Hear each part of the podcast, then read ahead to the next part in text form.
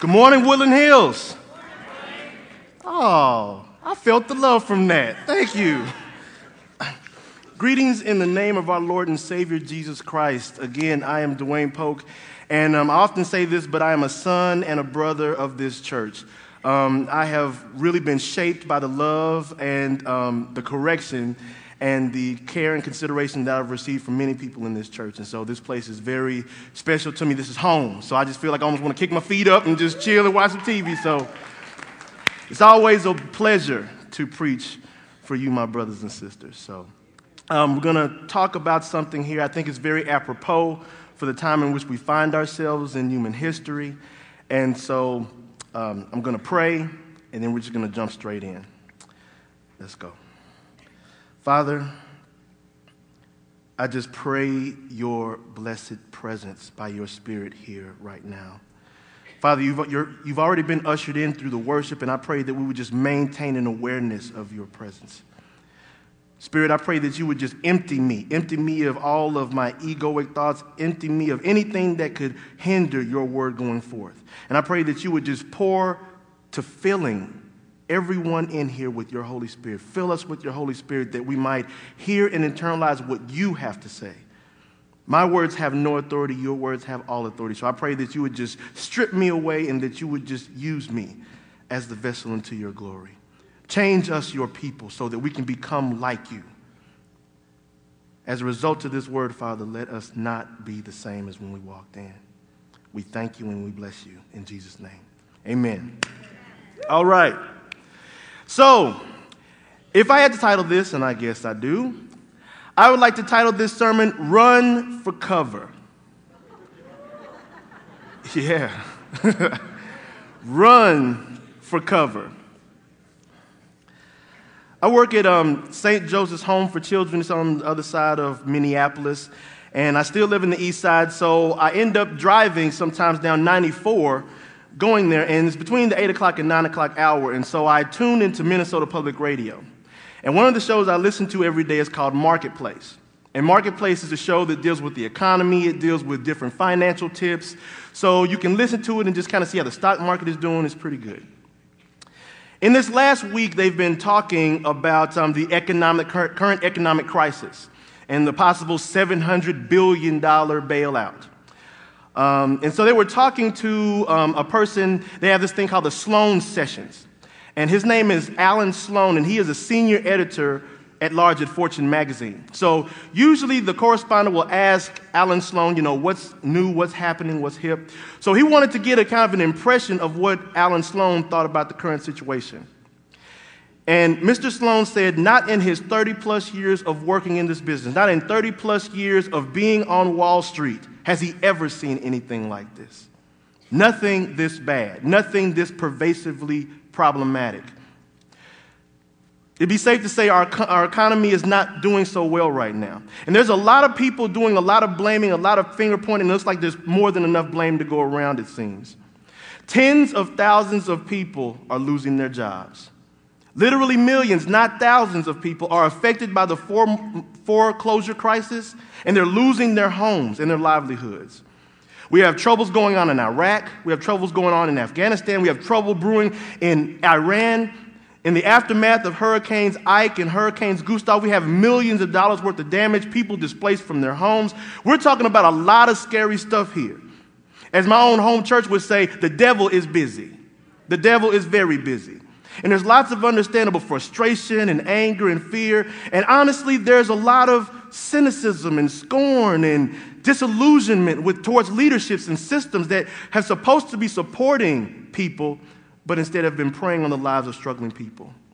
If you kind of look at the news and look at everything, it almost seems like the world as we know it is coming to an end. It makes some of us want to duck and hide and to go run for cover. So now that I've thoroughly made you depressed, God bless you. Go pray about it. No. Okay, okay, I'm not, I'm not gonna leave y'all hanging like that. We, but seriously, seriously, we are in some deep trials and we are into some deep stuff here, and I really do believe that the devil is busy.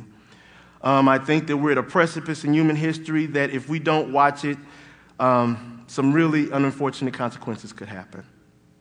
So, in looking at the scripture, I always feel like it's good to look in scripture. It's like, okay, well, what can help us with this time that we're in? What can give us some insight onto what's going on? And I think I found that scripture in Luke 13. Luke 13. And we're starting at verse 31 and going through 35. And it reads At this time, some Pharisees came to Jesus and said to him, Leave this place and go elsewhere. Herod wants to kill you.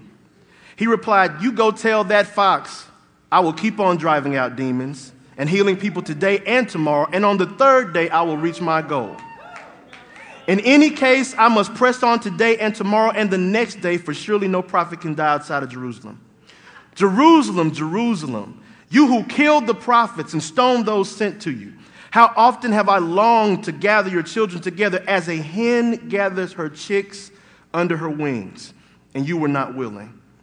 Look, your house is left to you desolate. I tell you, you will not see me again until you say, Blessed is he who comes in the name of the Lord.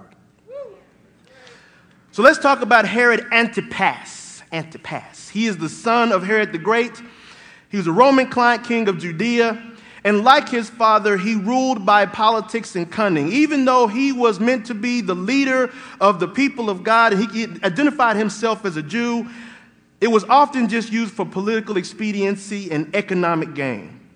Even though he felt like he was probably doing the best things in the best interest for his people, he often ended up fleecing his own people to death for his own gain and for Rome's benefit. So when I look at this cat, and I'm like, why would Jesus call him a fox?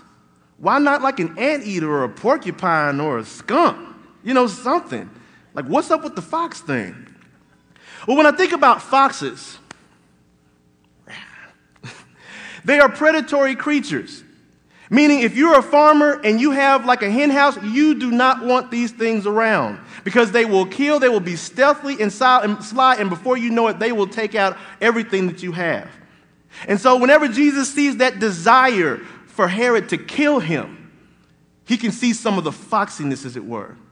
Now, some of y'all might have been around for the 70s, and there was a term that was used, and it, it talked about seductiveness and cleverness. Foxy. Foxy lady. Hendrix, baby. All right, all right. Didn't think I knew that, did you? Yes. But anyway, there are lots of, in our, in our fallen world that is ruled by the evil principalities of the air, there are a lot of times that people try to get good ends through foxy means. There's a desire to kill, there's a desire for self promotion. And sometimes there is this cleverness and there is this desire to be like Herod. Oh, I wish I could walk like that and talk like that and have that power. And that is the foxiness that Herod Antipas was trapped in. That's the, that is the foxiness that a lot of leaders at that time, a lot of people at that time were trapped in. So that's why I believe that Jesus kind of saw a fox whenever he looked at Herod. And then talk about hen and wings. It's like, who want to call themselves a chicken? Jesus, you're calling yourself a chicken, man. But let's look at this. How does a hen protect? It's very interesting. A hen, if a hen sees a, a, threat, it doesn't just go over and just try to pick its eyes out. Sometimes, especially when it has chicks like this, it'll do this weird cluck, like cluck, cluck. And the, the little chickens, they hear the mother hen and they come running. And they come running around the mother, and the mother will use her body and use her wings and actually use herself as a barricade between the chicks and the threat. And now Jesus is putting himself in that position opposed to Herod. Now, you want to talk about upside down. Now, Herod Antipas is supposed to be the person to believe in. He's supposed to be the person that has the interests of the people in mind, and he's supposed to be supporting the people so that they can be faithful to God. And this is the person that is preying on people, asking for people to be killed. And the people that is the despised supposed problem in this whole equation is the very Son of God that wants to save people giving his very self. You want to talk about upside down? That is the kingdom. But where could Jesus be getting this from? I mean, yes, it's possible that Jesus was walking down and he saw a farm and he saw a, a hen doing that. He's like, hey, I'm going to use that in my next sermon. But I'm willing to think that he got this from the scriptures with which he was already familiar. He was a wise, learned man who was most, first and foremost a person of the word. And so I believe that as he looked in the Old Testament, he saw some things that he felt I fit with his messianic identity, and so that's what he was talking from. Let me just give you a couple of these. Psalm 17. Psalm 17, verses 6 through 9. And it reads I call on you, my God, for you will answer me. Turn your ear to me and hear my prayer. Show me the wonders of your great love, you who save by your right hand those who take refuge in you from their foes. Keep me as the apple of your eye. Watch this. Hide me in the shadow of your wings from the wicked who are out to destroy me, from my mortal enemies who surround me. Now, when we talk about the shadow of wings concept, according to the IVP Bible background commentary of the Old Testament, this description of in the shadow of wings is talking about being in the care and protection connected with the covenant with the deity.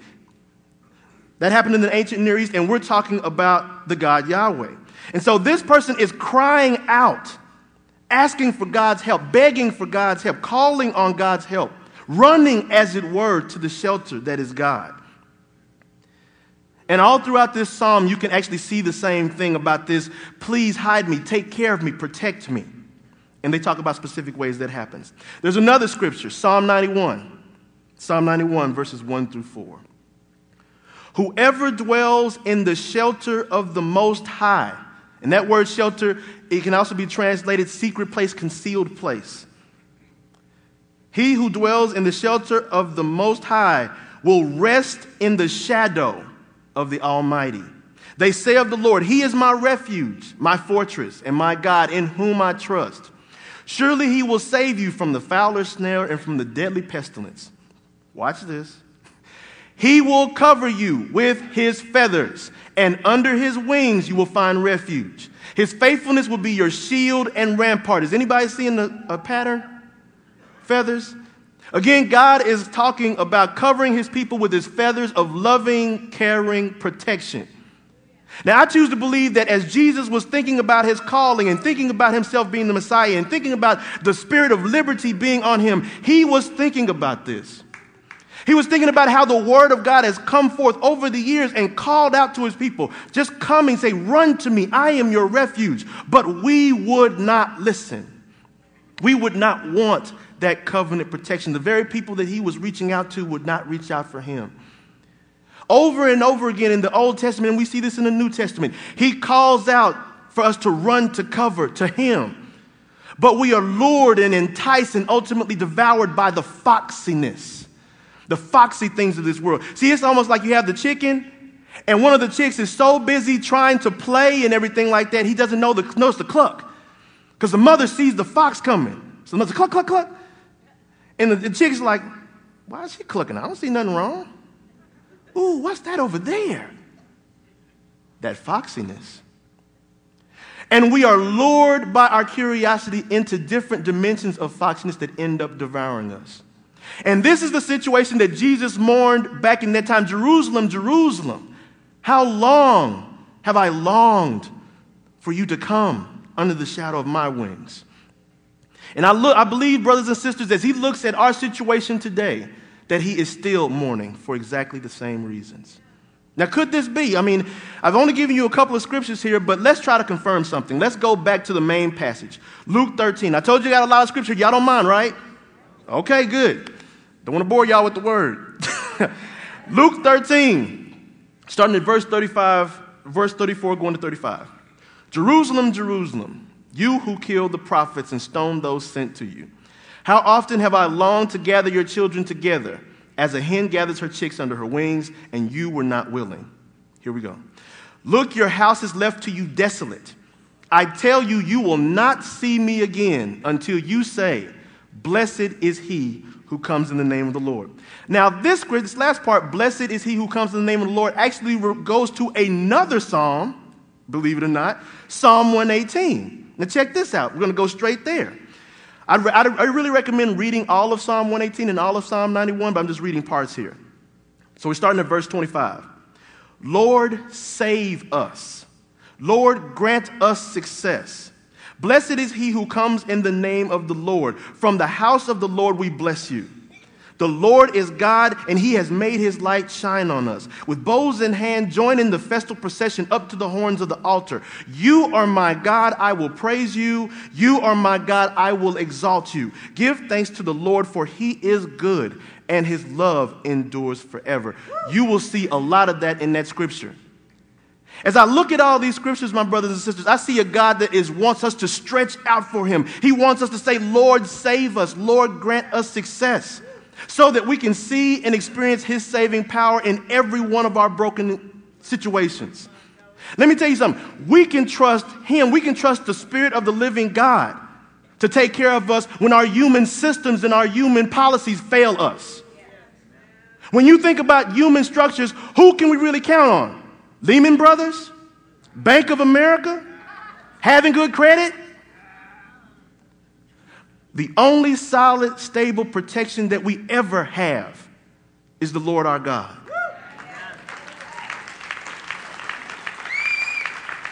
It is He that gives us what we need when we need it, if we believe in faith on Him. He will protect us, He will guide us, He will lead us. Now, while I'm talking about all this, I really think it's pretty clear for me to say something here. Some people might look at all this scripture and all the scriptural promises and the covenant love of God and how He wants to take care of us and make sure that we're not harmed and fall into a form of thinking that might be a little presumptuous. I'm a king's kid. I ain't got to worry about my house or the economy. I'm, I'm going to do what I need to do, and God's going to bless me anyway. We ain't worried about no foxes bless God. I'm going to go ahead and make the decisions that I make, and I'm going to trust God to bless me after the fact. Whoa. Check this out. Do y'all remember when Jesus was tempted in the wilderness? And one of the temptations was when Satan took him to the, high, the top of this high place and he said, Hey, throw yourself down. Just throw yourself down. But you know, you, the word says he will command his angels concerning you and guard you carefully. They will lift you up in their hands so that you will not strike your foot against a stone. Now, do you know what scripture that Satan was using at that point in time?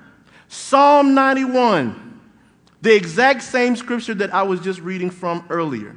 But Jesus saw through Satan's attempt. He said, No, don't put the Lord God to the test. Don't try to put God's promises of protection and provision into a false sense of security for what you want to do. The way of God isn't always the way of comfort and indulgence, but sometimes it's the way of the cross, which is pain and suffering. It's a blessing that God doesn't overprotect us, if you really think about it. It is only through suffering that we learn the energy and the strength from loving and loving of God. So, with all of this, how are we protected? I mean, if we're not just immediately taken away from the threat of physical danger or the threat, of material loss, how are we protected? How are we sheltered under the feathers of the Holy One? Let's go back to Psalm 91. Told you it's a lot of word here. Let's go back to Psalm 91, the very beginning.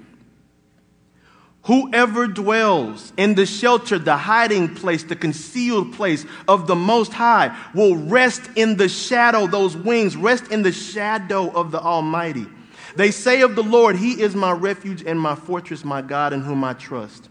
My brothers and sisters, I would like to submit to us that the concealed place of the Most High is Christ's very presence by His Spirit in and among us by his presence, which cannot be taken away from us. See, I think I remember him saying something about how he would never leave us nor forsake us, even unto the ends of the age.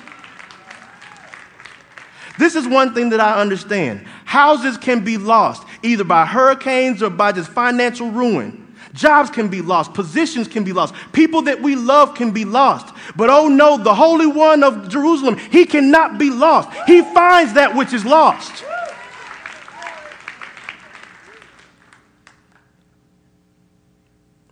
Ultimately, my friends, we are not to put our hope in anything else but the Lord Savior Jesus Christ. We're not to put our hope in any leader. We're not to put our hope in any particular ideology, any particular party affiliation, and definitely no religious belief. Our only real hope is relationship with Jesus Christ, who is the Son of the living God. Want to believe me? Romans 8. Let's see this. If God be for us, all right, let's try this again. Neither death nor light, height nor depth, demons nor angels shall separate us from what? From the love of God in who? Y'all look good, give yourself a hand. nothing, nothing, no economy fragmenting, no nation fragmenting, no, nothing that happens on this earth can separate us from the love of God in Christ Jesus. Now, don't hear me saying something. I know this is a political season, so let me make this clear, all right? I am not saying that a particular person should or should not definitely partake in any political or social platform that we have here. I ain't saying that, all right? Whatever party or platform that you do or do not align with, hey, seek God's face, baby, follow your conscience, and do it to death. What I am saying is this in the midst of all of our storms, in the midst of all of our disappointments, in the midst of all of our life changing crises, putting our hope in human creativity and human structures is a lost cause. You can have all of the human creativity and all the human technology you want and still have a Holocaust. You can have all the human creativity and all the human technology you want and still have pornography addiction everywhere. You can still have genocide, all these different types of things. Only the light of God through His Holy Spirit in Christ can keep us away from the darkness in our own hearts and the darkness that lies outside of us. Alexander Solzhenitsyn. He's a Russian survivor of World War II and also survived being jailed in um, Soviet Union's gulags. That's their prison camps. And let me tell you something, that is no joke. And he ended up winning a Nobel Peace Prize for his literature. In one of his books, he had this writing, and it really inspired me, and I figured I would share it with you. Here it is. Gradually, it was disclosed to me that the line separating good and evil passes not through states, nor through classes, nor between political parties either, but right through every human heart and through all human hearts. Please let me say that again. The line separating good and evil passes not through states, nor between classes, nor between political parties either, but right through every human heart and through all human hearts. The line shifts. Inside us, it oscillates with the years. And even within hearts overwhelmed with evil, one small bridgehead of good is retained. And even in the best of all hearts, there remains an uprooted corner of evil. I think this is just another poetic way of saying the same thing Paul said how we have all sinned before God and we have all fallen short of the glory of God, which means that we all have the same problem with the same solution. The protection and the power and the peace and provision that we desperately need today is not found in any party. It's not found in the Democratic Party. It's not found in the Republican Party. Not found in the Green Party, in the Libertarian Party, the Huna Kakuna Matata Party. It ain't in any of it. It's in God's party, which is God's kingdom of love, of peace, of righteousness, and joy in the Holy Spirit. Give me my hat. It's party time. Only what is grounded in Christ will last. And that's what we're talking about here. So, what do we do? All right, we've gone through all these scriptures. What do we do? How do we move away from the dangers of the foxiness of this present evil age and move into the shadow of the Almighty's wings? I have three thoughts that I think will help us do that. First, we have to admit our own tendencies to be lured into foxiness. We have to admit our own tendencies and to be lured into foxiness. Again, we all are sinners saved by the grace and majesty of God. And we all have tendencies towards self protection and fear, disdain, dis- disillusionment. We all have those tendencies. And it doesn't take very long for them to come up. give you an example. During Hurricane Ike, people were coming up from the affected areas in Texas and they were just trying to escape in their cars. A rumor started True story. A rumor started that they were not going to be able to have gas in a particular gas station. So everybody went to that gas station, and instead of just kind of everybody getting gas like they usually get, everybody just started filling up the tank. So guess what? That gas station went out of gas. So then people get on the phone saying, hey, this gas station's out of gas. They're running out everywhere. You better go. So then, one by one, all of the gas stations start emptying of gas. And then there's a gas shortage when there was no real gas shortage to begin with. And someone on the radio I heard said if people had a little more patience, none of this would have happened. It is very easy, my brothers and sisters, for us to get into situations that raise our anxiety and raise our fear, and we want to run to whatever gives us sustenance, and we drain it. And we do not have the patience and the peace that we need in such a situation. We have to admit our own tendencies towards foxiness so that we can recognize it in other places. The second thing that we have to do is we have to pray for our foxy leaders and establishments. See, let me tell you something. The main fox is Satan here, and everybody is under the influence of Satan. All of these structures and powers and principalities, they're under the, the, the, force of Satan. And as cynical as we want to be about our leaders, and as cynical as we want to be about the establishment, and well, you were supposed to do this, and you didn't do this, and now we're all in all this trouble, there's a lot of opportunity for cynicism, there's a lot of opportunity for grudges, there's a lot of opportunity for anger. But I submit to you, my brothers and sisters, that we must pray in love for our leaders and our structures. Three reasons. First of all, because God commands it. 1 Timothy 1. We have to pray for our leaders for peace to be coming. Second of all, they need it. These people need it. There's a whole bunch of mess in there that I know I could barely deal with. We need to lift them up so they can have the strength to withstand all of the enticements and temptations of the foxiness that exists there. And the third thing that we have, the reason why we have to pray for them is because they are not separate from us. Those structures are not, every, sin weaves through the heart of every human being, and that is every leader, that is every follower, every council person, every mayor, it's everywhere. So we are not different from one another. We hold each other up in prayer as we hold our neighbor up in prayer because we are each other's neighbor, correct? So we must pray for our Foxy leaders. No matter how situations are going, no matter how things look, we have to pray for our establishments. Let's look at this. How can we pray for our enemies if we can't pray for our leaders?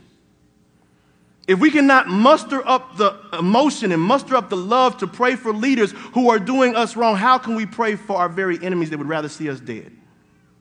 It's something to think about. So those two things admit our own tendencies towards foxiness. Second, pray for our foxy leaders and establishments. Third, and most importantly, take shelter under Jesus' wings through calling on him every day. Not every month, not every week, not every other day, every day. It's like this Romans 12 talks about renewing your mind, right? Imagine that your brain has a set of programs and ask God to reprogram and put a new program in. A program that calls on Him, like you heard all of these songs. A program that says, Lord, save us. Lord, grant us success. There is an ancient prayer, it's called the Jesus Prayer, and it says, Lord Jesus Christ, Son of God, have mercy on me, a sinner. Can you imagine what would happen if we had that kind of subroutine or that program running all the time? Anytime we felt in trouble, Lord Jesus, have mercy on me. Let me see your presence. Let me see your power every, every moment.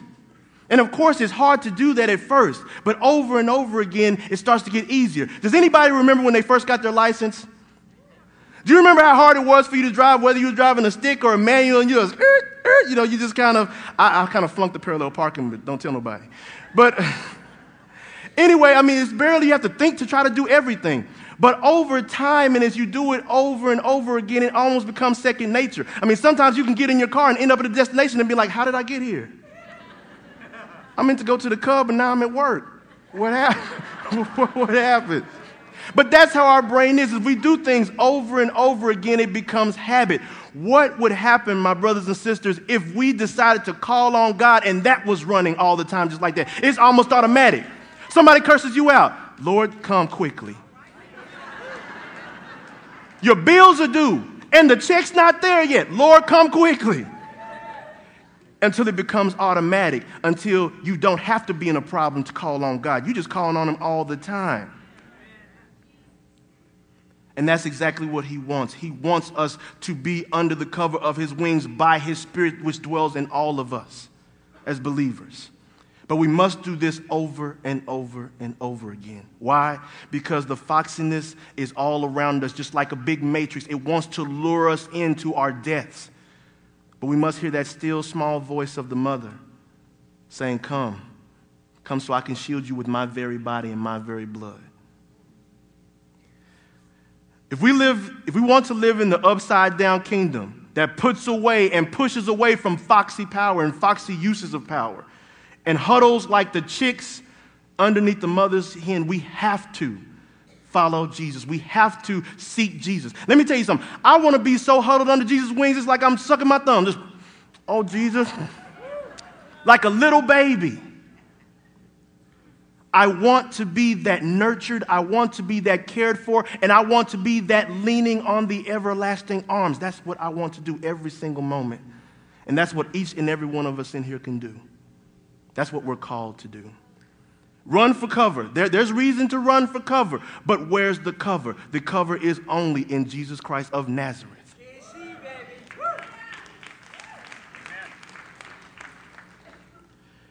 I'd like to ask the worship team to come up. I'm going to say a prayer here to seal this in. We are the precipice in our nation, we are the precipice in our world. And the main way that we can make the most difference is by submitting everything that we are to the true Lord of Lords and King of Kings. And I pray that as a result of this message, as a result of this worship, that we do that even stronger than we did when we first walked in here. Let's pray. Father, I thank you so much. I thank you for your word. I thank you for your covenant love. His love and mercy endures forever. Just thank you for that gushing love. Thank you for your protection and your provision. Because we understand it doesn't mean anything to gain the world and we lose our soul. You are the preserver and keeper of our souls as well as our bodies. So we prayed that this message would just sink down and it would bear much fruit. That it would work the work that you would have it to work. Bless this time, Lord. Bless this message. And give us an opportunity to walk in it almost immediately. Let your name be glorified, Jesus, as we run to you, just like the chicks run to the mother hen. And we thank you in Jesus' name. Amen. Amen. All right, we're going to continue our worship right now with giving. Now, I don't have to tell y'all this, but giving really has little to do with the actual money. It is much more about the heart. We are to give God every aspect of ourselves, even those parts of ourselves that we do not like. And so, part of that giving is our opportunity to give our finances, give our monies to situations that God wants to bring His healing power, bring His yoke breaking power into. And so, right now, we're going to pray and sanctify this to God and trusting that God is going to bring this right to where it needs to go because the Spirit knows where it needs to go. And we, as a body that come together and bleed together and sacrifice together, we make it happen in the Spirit of God. Let's pray. Father, I just thank you that we are giving our hearts primarily to you, Lord. We're giving everything that we are. And as, a, as, as an expression that we want to give money, Lord, um, those people that are blessed to give, Lord, bless their giving. People that are, don't have it to give, Father, just accept their gift of themselves. Expect, accept all of the gift of all of ourselves, Lord. And I pray that the resources that we collect, Lord God, it goes directly to where you need it. Break the yokes, heal the lame, raise the dead the dead in spirit, raise them through these resources. Empower everything that we do through this, Lord, by your power, in your name, for your sake. Thank you in Jesus' name. Amen.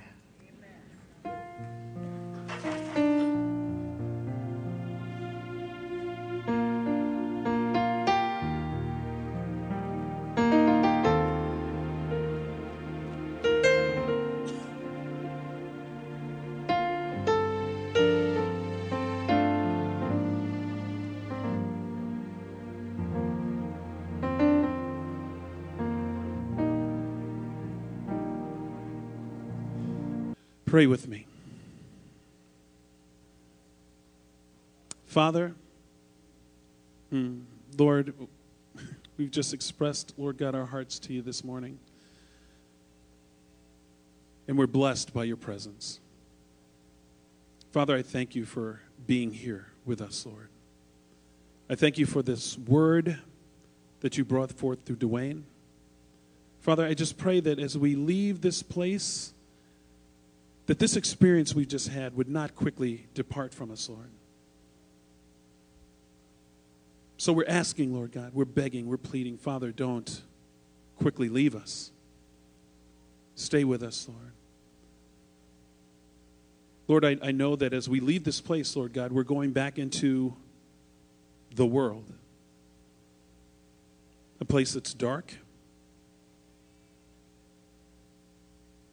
The challenges are all about us. And Father, we just ask, Lord God, that this little glimpse of heaven that we've had today, Lord God, would just stay with us, Lord God, reminding us who we are in you, that there is another kingdom that goes beyond this earthly kingdom, that there is a place that we are going that you have prepared for us. Strengthen your people, Lord God. Instill, Lord God, in us a fortitude a strength, an endurance to run the race with joy and gladness, not getting caught up in the physical stuff, in just the stuff. I ask, Lord God, that you would just strengthen us. Continue, Lord God, to sear this message into our spirit, Lord God, of your desire for us, your desire to just like a mother hen with her chicks, just to, to bring us all under the shadow of your wing, to protect us, to provide our every need. Lord, continue to remind us of that as we leave this place. I ask, Lord God, for your blessing to be upon my brothers and sisters as they leave this place this morning. Mm. Shine forth your glory, your Shekinah glory on each and every one's heart, Lord, and bless them. Bless them in the wonderful, beautiful, and awesome name of your Son, Jesus, I pray. And all the saints said.